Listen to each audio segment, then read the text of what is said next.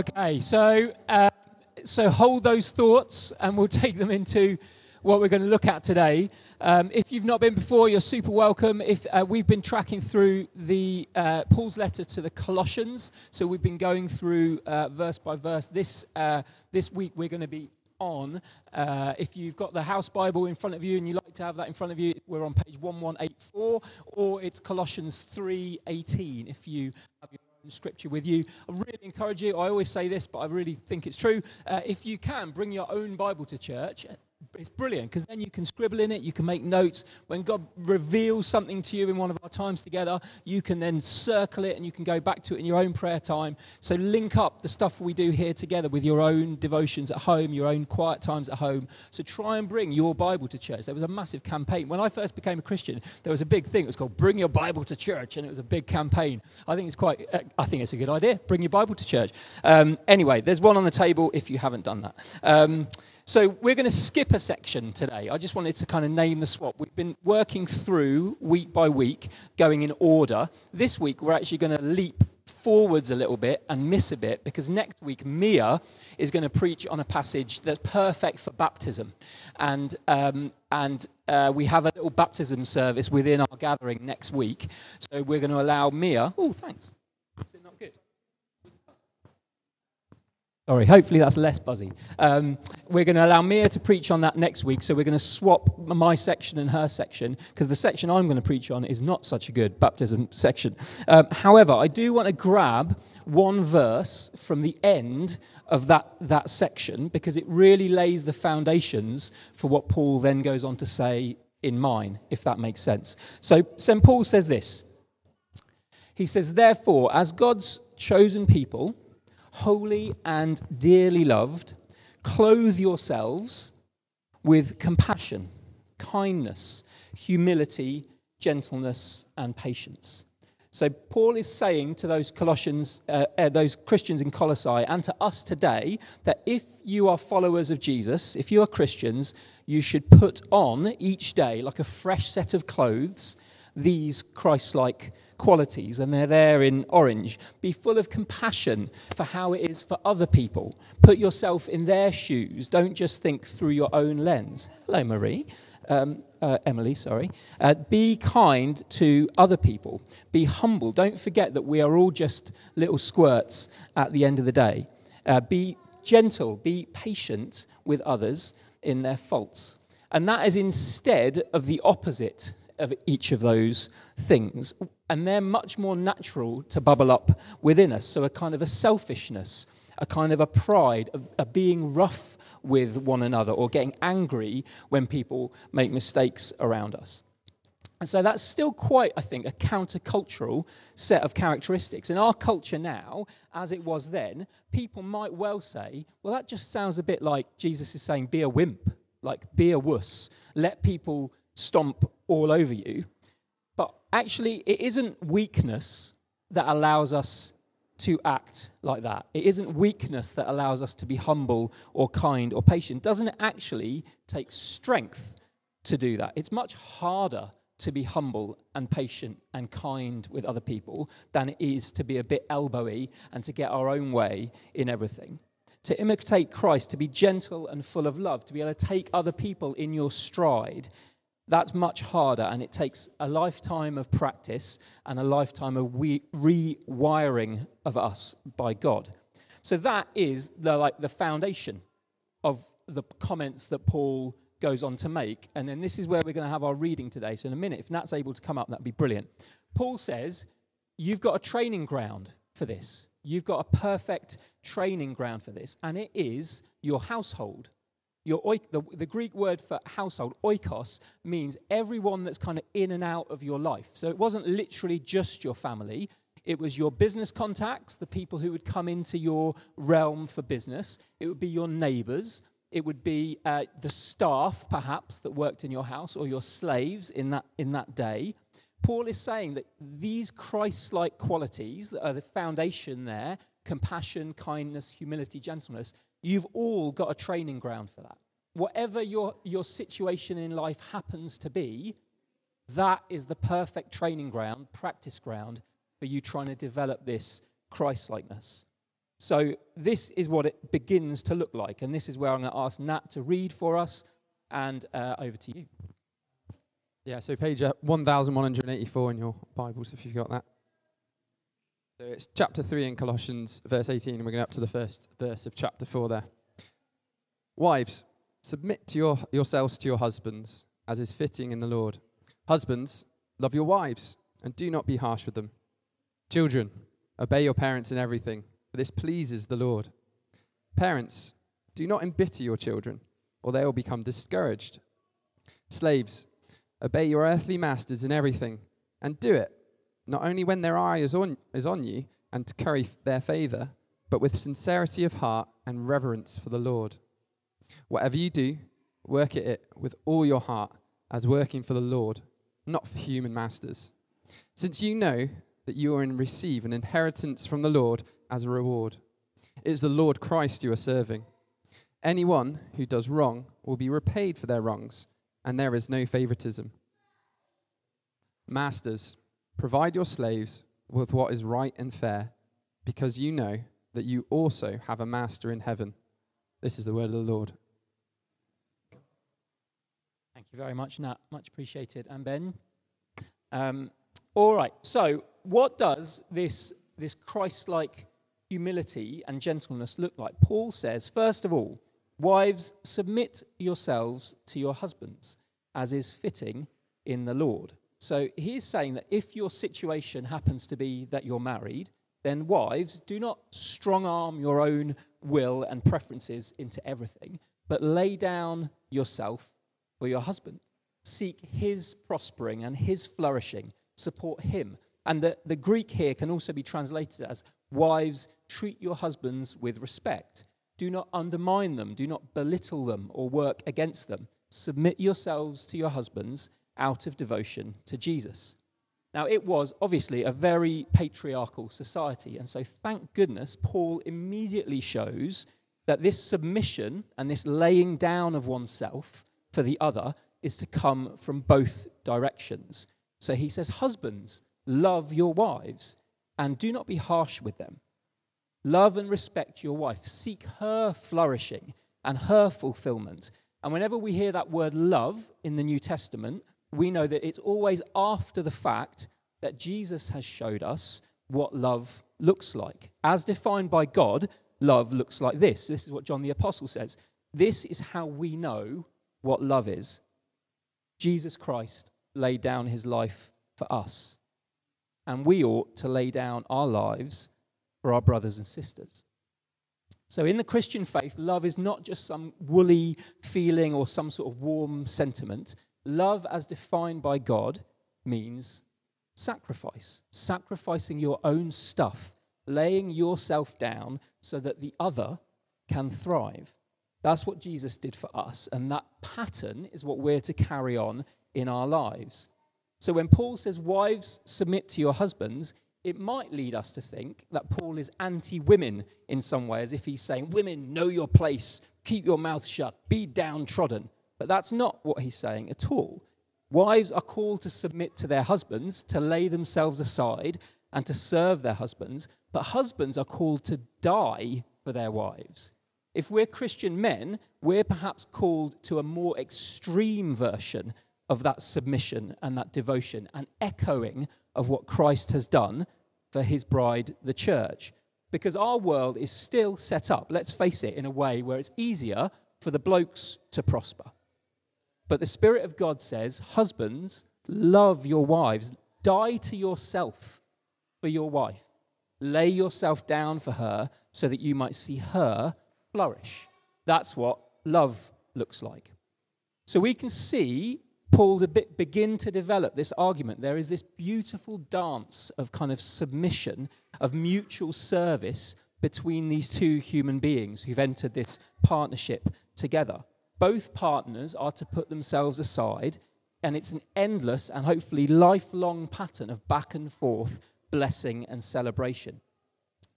And that develops in them, have a look at the bottom, the foundations, that develops in them a compassion, a kindness, a humility, a gentleness, and a patience with one another. These are the practices that develop this Christ likeness in it. And think for a minute. Think of, I don't know who it is for you. I've got some people in mind for me. Who is it for you that in your life you've, you've seen or you've got to know who just oozes Jesus, who just seems like a truly godly kind of person? I think they're people who have a deep kind of compassion for others, a deep kindness, a deep humility. They're, they're humble, deeply humble people, gentle and patient. They can just kind of take stuff in their stride, they don't get flapped easily. These are the ways that husbands and wives in this example, Paul's example, can practice this stuff. So, if we clothe ourselves in Christ, that's what it begins to look like in our households, first of all, but then in our workplaces, and then seeping beautifully into our society. If we can learn this pattern, if we can learn this dance, the way of Jesus is like this it's a quiet and gentle revolution of love, and it's continuing to turn the world upside down. We've just been praying about the Middle East and I was praying about Ukraine and Russia. I don't know how many of you remembered that that's still rumbling on. That's, nothing's changed there. There's stuff that I can't do anything about in the world, but there are some things that I can do something about. How I treat the people around me in my life, how I try and love and serve and lay myself aside for Sarah, to see Sarah flourish, to see my friends flourish, my neighbors.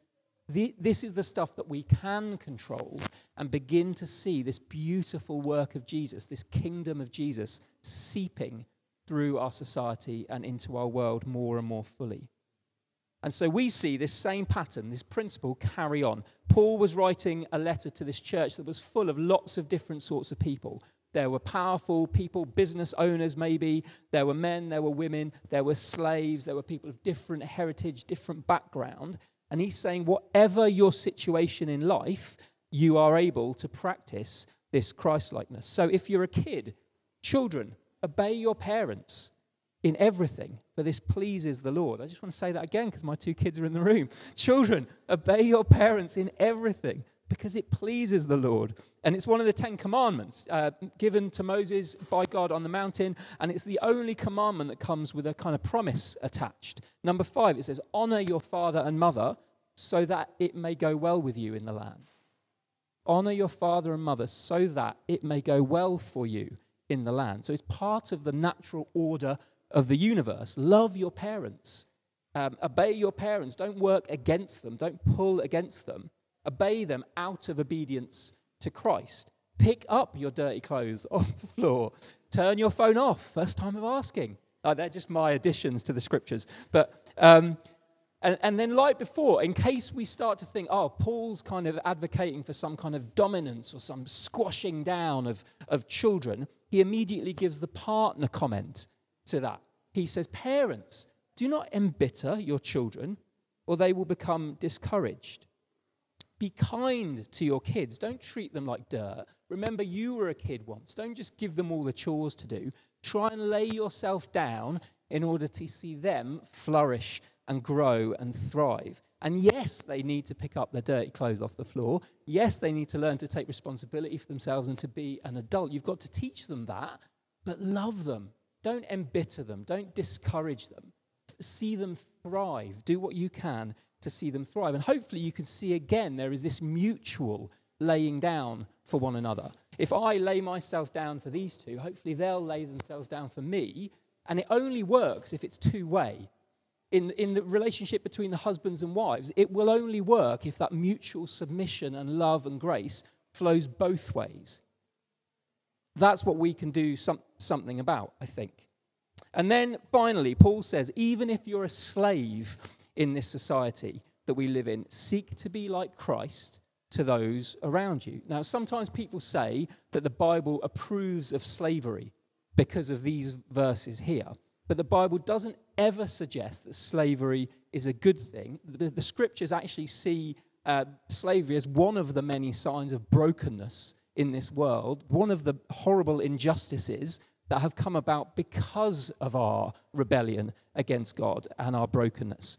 So, in these verses that we're about to see in a second, Paul is simply speaking into the world that he happened to inhabit at that time. He's saying, whatever the situation is, you can still act Christ like towards other people. So let's have a look at what he says. He says, Slaves, obey your earthly masters in everything and do it not only when their eye is on you and to curry their favor, but with sincerity of heart and reverence for the Lord. Partly I love this because it's the only mention of curry in the whole Bible, and curry is one of the signs of the kingdom breaking in among us, but also because Paul is reminding us that everything is worship to Jesus. He says, in your work, in your relationships, whatever your situation, you're always seeking to love and to serve the Lord. So he says, whatever you do, work at it with all your heart, as working for the Lord, not for human masters, since you know that you will receive an inheritance from the Lord as a reward. So, really, in our jobs, I don't know what life is like for you guys. Some of you have got jobs, some of you are retired, some of you are married, some of you are single. There's all these different relationships. Whatever you do each day when you get up, do it in order to give glory and honor to God. And, and, and as hard as it is for us to hear, Paul is saying, and if you're a slave, if you're on the bottom rung of a particular ladder, then you can still seek to honor God with the way you treat those around you. It's the direction of your heart towards the Lord that matters here. He says, It is the Lord Christ you are serving. Anyone who does wrong will be repaid for their wrongs, and there is no favoritism. So he's saying, if your slave master is cruel to you and wrong to you, Jesus is watching. They will be repaid for their wrongs. There's no favoritism for them just because they happen to be powerful and rich in this world they will be called to give an account of their life. So Paul is saying, leave the justice to God. You can't do anything about that, but what you can do is you can love and serve and give glory to God in the way that you do that. And then again, just in case we start thinking, oh, he's pro slavery, he addresses the slave master. And he says, Masters, provide your slaves with what is right and fair, because you know that you also have a master in heaven he reminds them that they live under a God who has given them everything they have anyway, and so they must provide for and act justly towards those who work in their household. So Paul isn't endorsing slavery. Paul is actually trying to get them to change the institution from within. He's trying to encourage them to bring in that quiet revolution of Jesus in the way that they treat one another. And then, actually, in another one of his letters to Philemon, he actually says to the slave owner, You need to set the guy free. You need to set your slaves free, which in that day would have been a massive, like, revolutionary kind of statement. So, Paul addresses all these different kinds of relationships, and this is just a little snapshot. There are many, many different kinds of relationships we have the way we treat our friends, the way we act towards our neighbors, the way we operate in, in our workplaces. He's saying, whatever your situation, and that's what we need to hear today as the church, whatever your life is like, it, whatever it happens to be like right now in this chapter, there is no better time to start practicing and deepening this Christlikeness, this compassion, kindness, humility, gentleness, patience. So let's stand together, if we're able. Let's stand together. And we're just going to have a bit of time um, to ask Jesus what this means for us right now here in Exeter in 2023. Maybe Nick could come back up.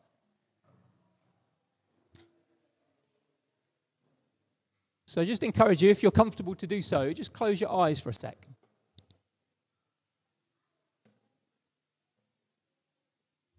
Just remember those verses from Paul. He says, Clothe yourselves. Clothe yourselves in compassion, in kindness, in humility in gentleness, in patience.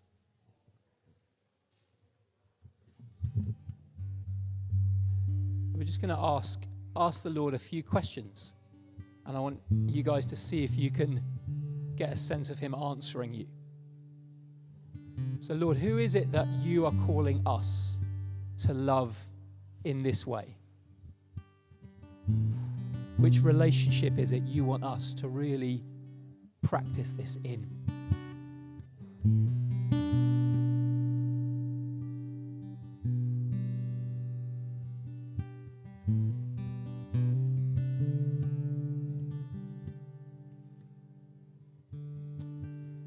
Lord, is there someone that we know um, we need to say sorry to?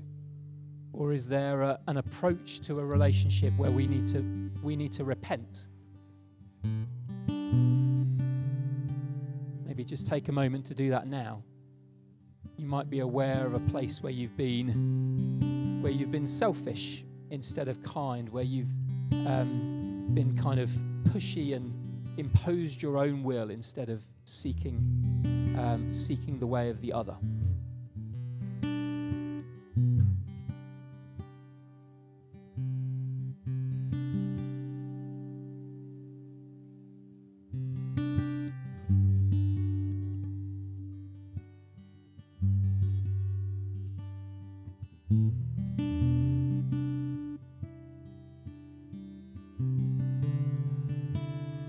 Spirit, would you come and would you fill us afresh, Lord? Would you come now and would you clothe us in Christ?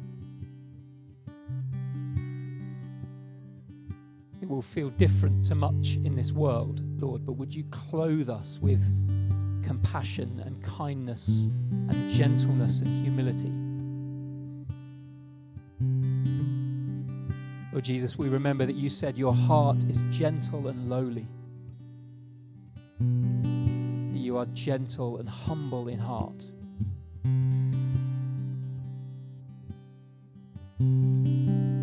Would you come, Holy Spirit, and, and right now just begin to heal where we need healing, to soften our hearts where they've become hardened towards someone or a situation.